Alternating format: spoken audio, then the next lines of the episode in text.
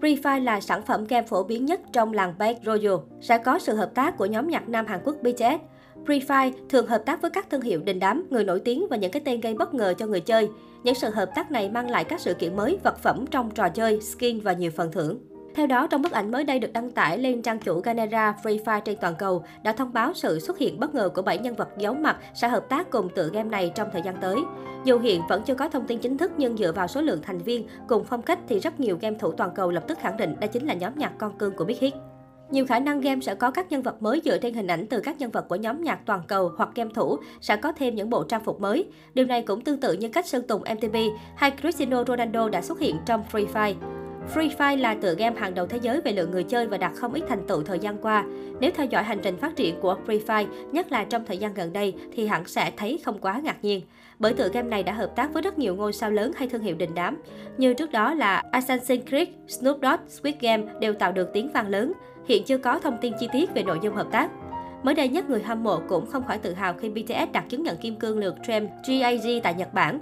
Vào ngày 28 tháng 2, Hiệp hội Công nghiệp ghi âm Nhật Bản JIG đã công bố chứng nhận mới nhất của mình vào tháng 1 năm 2022 và bản hit Dynamite của BTS đã chính thức nhận được chứng nhận kim cương trong hạng mục phát trực tuyến sau khi vượt qua 500 triệu lượt phát trực tuyến. Ca khúc được nhóm phát hành vào ngày 21 tháng 8 năm 2020, có nghĩa boy group nhà Big Hit tốn chưa đến 2 năm cho con số lượt stream tuyệt vời này.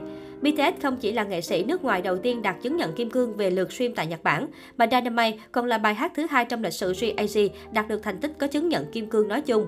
Ngoài thành tích lịch sử này, BTS còn nhận được chứng nhận bạch kim chính thức cho ca khúc Light Goes On, hiện đã vượt qua 100 triệu lượt stream tại Nhật Bản. Ca khúc này được nhóm phát hành vào ngày 20 tháng 11 năm 2020 và cũng chưa mất 2 năm cho thành tích này. Mặt khác, vào giữa tháng 3, BTS sẽ tổ chức một buổi concert offline tại Seoul, Hàn Quốc sau gần 3 năm. Đây là buổi biểu diễn trực tiếp đầu tiên của nhóm tại quê nhà kể từ chuyến lưu diễn thế giới vào tháng 10 năm 2019.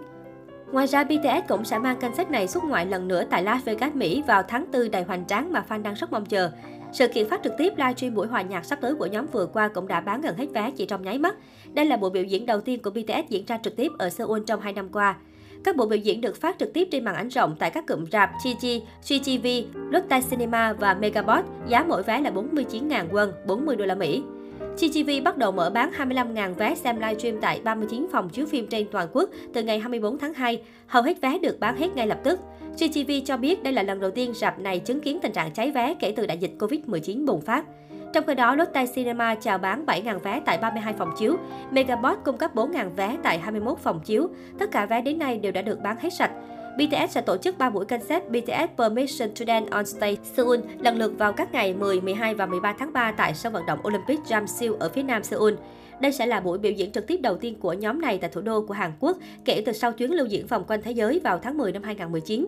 Mỗi buổi biểu diễn chỉ được phép có tối đa 15.000 khán giả do tình hình dịch Covid-19 tại Hàn Quốc vẫn diễn biến phức tạp.